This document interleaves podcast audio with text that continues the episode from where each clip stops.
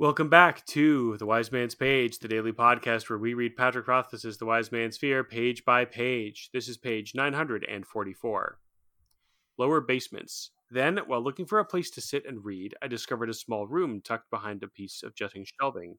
It wasn't a reading hole as I suspected. Inside were hundreds of large wooden spools wound about with knotted string. They weren't books precisely, but they were the Yllish equivalent.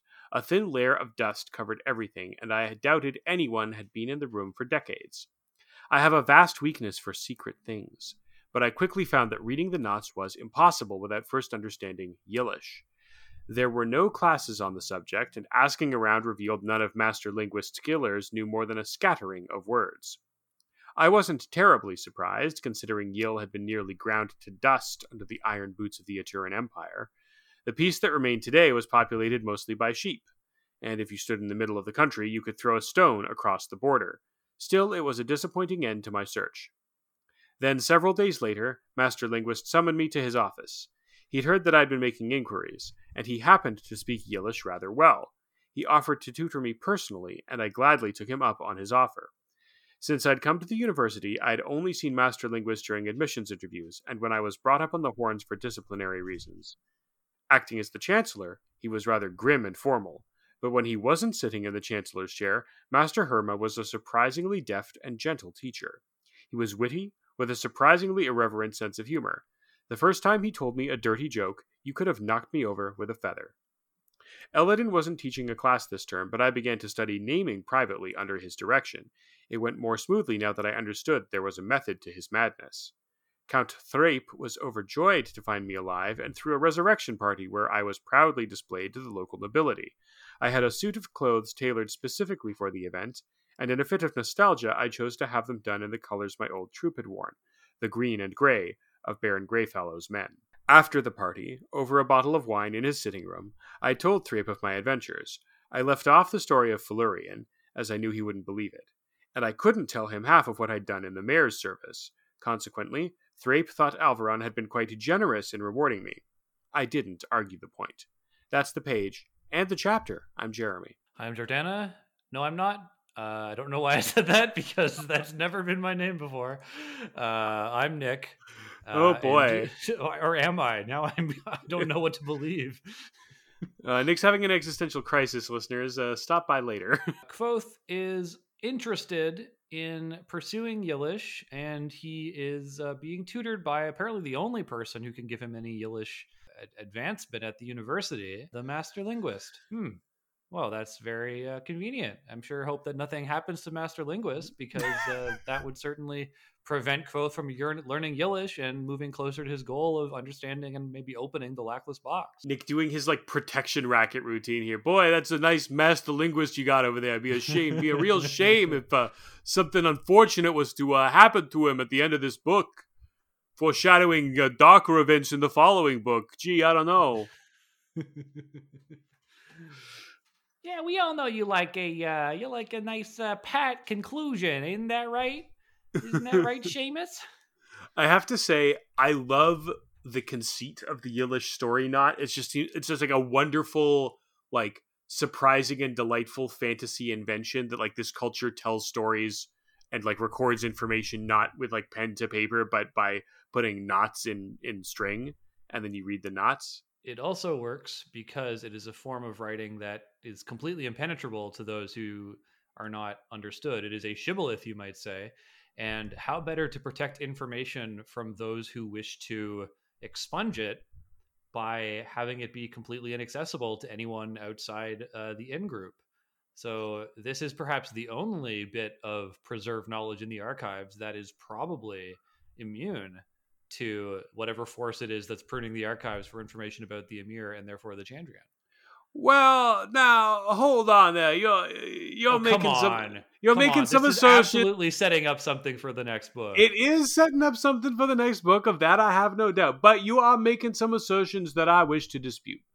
Now, here, the other piece of evidence that you omitted that lends weight to your claim here, sir, is that this is like a secret room that people seem to have forgotten about. That's like covered in dust. So I put it to you that at a previous time when more people maybe understood the Yllish language, this not library was uh, more vulnerable to pruning by the Amyr because it was, you know, more well understood to be a book, you know, a, a store of information, and people knew where to find it. So I think that only more recently has this knowledge fallen into disuse. Is all I'm saying. It's also perhaps worth mentioning that it's very likely that you go down deep enough in the archives and it turns into the Underthing. Wouldn't be surprised. I mean, obviously, Kvothe found a, a back room into the archives through the Underthing, but I wouldn't be surprised if Diablo 1 style, as you go deeper and deeper, it transitions into more and more Underthingy, and there's simply no no barrier. It just goes and goes. This is how Elodin prefers to teach. I think that's very clear, and it also shows how how and why he resents having to teach the classes. Like he prefers to have a one-on-one like student master relationship. Exactly, exactly. It seems like all of the administration of the university is beneath him. Probably prefers to teach this way. It's a bit of an older style, and he also uh, has already passed the audition, so to speak. Yeah, well, I kind of wonder if that's actually what the point of his class is to to sort of separate the wheat from the chaff and see who in this year's crop of students a has any interest in naming and b might actually be good at it to the point where it's worth trying to teach them. I think it is, but I'll I'll I'll do you one further, which is that the class exists basically as lip service to them teaching naming, but it is impossible. Well, I don't know. Fela did it. It's maybe not impossible, but I think it isn't a, a stretch to suggest that uh, a classroom curriculum is not the best way to go about teaching naming, or is perhaps the absolute wrong way to go about teaching naming. So they maintain it and sort of Elodin begrudgingly agrees to teach it so that they can continue to say like, yes, we have naming on the curriculum and we mm-hmm. have a mm-hmm. master namer who teaches classes. They might be maintaining this class basically just so they can say, yes, we teach naming. Yes, we have our master namer on staff teaching the students. Um, and then it also has the the secondary effect of being a bit of a of the audition, separating the wheat from the chaff. But hearing Elodin say like "Go chase the wind" seems to be that's the and like how receptive he is when Kvothe returns seems to be that's the only way you can actually break through and and make it to round two where you get to sit in a big comfy sofa chair with Elodin over some mead. Yeah, I think that's definitely definitely possible. There's an awful lot of like just like information about characters and settings on this page because like we get the most information will I think we've ever gotten about Yll. There's further development of Kvothe's kind of relationship with Elodin, and we also get a better sense of what the master linguist is like beyond being the guy who's sort of the the the high the high judge, the supreme justice on the on the university's um, sort of administrative body. Yeah, and I like this a lot. I've always sort of divided the masters into Kvothe's allies and Kvothe's enemies, and always kind of put master linguist like on the side of allies because mm-hmm. he does mm-hmm. seem receptive and supportive of Kvothe. But it's nice to have them overlap closely and like see another side of him, right? Yes. And that rings true to me because I don't know if you ever encountered like a teacher outside of class or you know if you have a friend who's a teacher and you see them teach and then you you know you hang out with them later but they're very different or even like do this exact same thing and have like a, a private tutorial with a prof and you'll find that their style in the classroom or in the professional setting is very different from their actual uh, personal uh, personality and so this this strikes me as very real and and very fun and it's nice to see Kvothe spending this time like this is Kvothe thriving right? This is Kvothe's best life. Yeah. Yeah if he didn't have an overriding obsession or one or two overriding obsessions like this would be where he, this would be his happy place really it's true but also he, aside from him being like he's curious about the lackless box right and I, I he hasn't i don't think he's explicitly put together like pursuing the lackless box will be the continuation of my uh, quest to find the Amyr and therefore the Chandrian. But he, while he's interested and you know motivated to learn Yllish, he doesn't seem like that's replaced his obsession. And also, as far as he knows, the trail's gone cold, right? Yes. So maybe he is just like maybe he has decided to hang up his hat, so to speak, and say, "Well, I came close, but uh, you know, there's a lot more learning to be done. There's a lot more living to be done. Uh, my friends are here. I have an income. Uh, it seems to be to me that he's a bit less motivated to, to do that now to continue his his his search his hunt yes yes i think he's sort of waiting for the next uh, clue to to drop, right? Because Mhm. he, you're right that like he sort of hit a dead end in his search for the Chandrian, and Denna is simply gone, and he has no real way to find her. So the two things that would otherwise be occupying his mental space are gone. So he's just left to do the stuff that like he enjoys doing and like you know makes him you know fulfills him in other ways. I really like the touch that when he has an opportunity to have a suit tailored, he gets it in his troops' colors. That's very sweet. Yeah. Yeah, I like that too. And it, it shows that he still has that pride. He's still part of that. It's interesting. I guess he, he doesn't think of them as, even though it's Lord Greyfallow's men, he thinks of them as the color of his troop, right? Like he doesn't seem to have a ton of association with Lord Greyfallow. No, I still wonder why he hasn't sought out Lord Greyfallow. I suspect it's because Lord Greyfallow like wouldn't actually care that much. Like think about how Alveron reacted when he found out that a troop of people under his protection had been murdered on the road. He was like, "Oh, well, that's unfortunate, but you know, it shit happens. Like no big deal." You know, I'll, I'll hang the perpetrator, but only because it, it looks bad if I don't. Yeah. Only because he broke the law. Yeah. But like, you know, what could they expect, really? Um, there's a theory going around that Threpe is too good to be true, and that maybe he's the betrayer and he's the one who organized the shipwreck.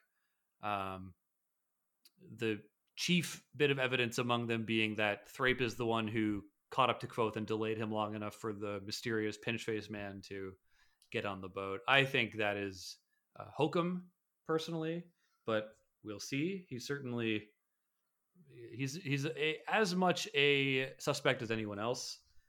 Um, there's nothing suspicious to me about his uh, his behavior here, though. Especially because Kvothe doesn't feel like he can tell him the truth, the f- whole truth about what he did in the mayor's service. So, you know, Mm. as far as anyone is concerned, seeing as Threpe is his gateway to the nobility, as far as anyone is concerned, he was fairly compensated. Yes. Well, listeners, you can mark down a little notch on your on your tally for times where Nick has poo-pooed a crackpot theory and said, "You know what? I think that one's hokum. I think he's exactly what he appears to be." I don't know that he's exactly what he appears to be, but I don't think that he's like a a schemer. I think maybe he's a useful idiot for someone else. Maybe possibly. If if that is where it's going. But it might also just be like he's a you know, kind of a simple, well meaning guy. Hmm. The curtains on Threpe's house are blue, and that's all that matters. So in my role as Jordana, I suppose I would be remiss if I didn't talk about the chapter title. You would be remiss. Uh, the title of this chapter was Sword and Shade, uh, spelled in the classical sense, in that it is S H A E D. Uh, so called because he stows his sword in the underthing, and then his conversation about the shade with Elodin prompts his uh, his naming tutelage. I don't know if there's any more to it than that. I'll stow my sword in your under thing. Ooh, Jeremy, buy me dinner first.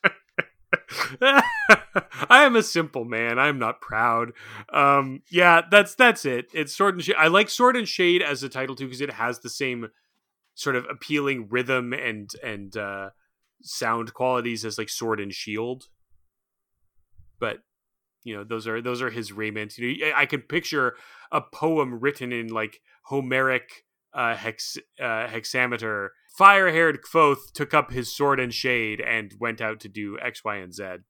It has the same energy as uh, Mutiny on the Insight Valor, ballad. yes, absolutely. Do we want to uh, read a letter today, or do we think we're good? Uh, we can read a letter. This is a letter from uh, John from Vintas from the Discord who writes on renaming Kvothe. Ho, the pagers!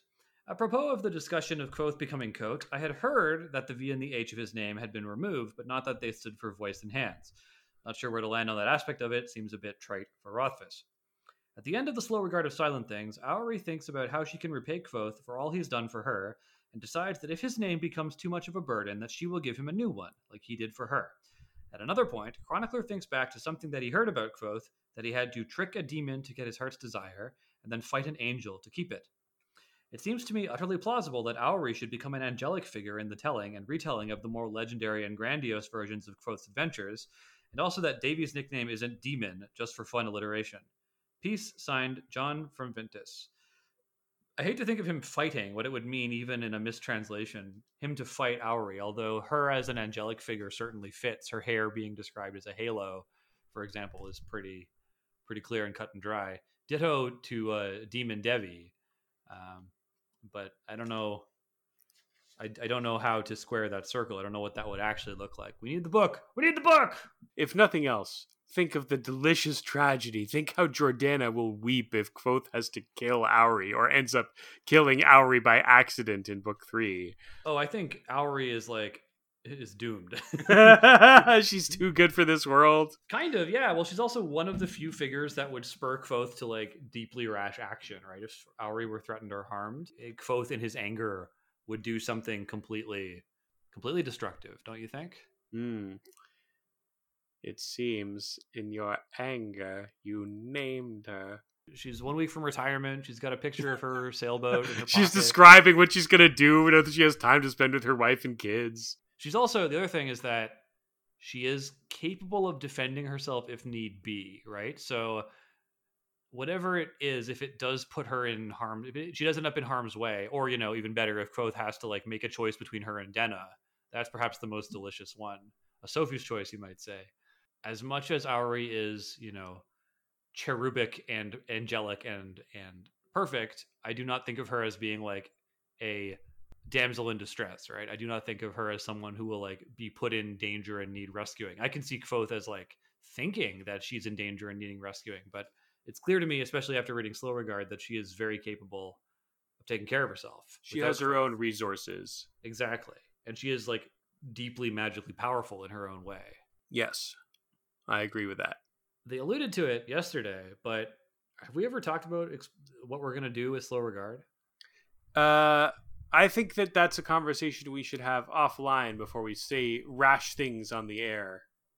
All right. Well, uh, listeners, uh, my rash is on my lower back. Uh, it has a, a, light burning sensation. There's a little bit of uh, sort of a hivey uh, situation to it. Some some raised bumps. Ooh, could it be shingles? It might be. It might be. Anyway, what's uh, let's continue our rash conversation. Jeremy, would you like to share yours? I mean, I did have shingles once, and that's basically what kind of what it felt like. It's like a radiating outward from my spine, like along the nerves. Uh, they were like mm. it, it turned into like pustules. It was not good. Oh well, we love pust. You know your you know your rash conversation is going in the right direction when the pustules arrive. Mm-hmm. Listeners, you can pop our pustules on tomorrow's page. Ooh. Too bad Jordana's not here. She would really enjoy that one. the wind. Bye.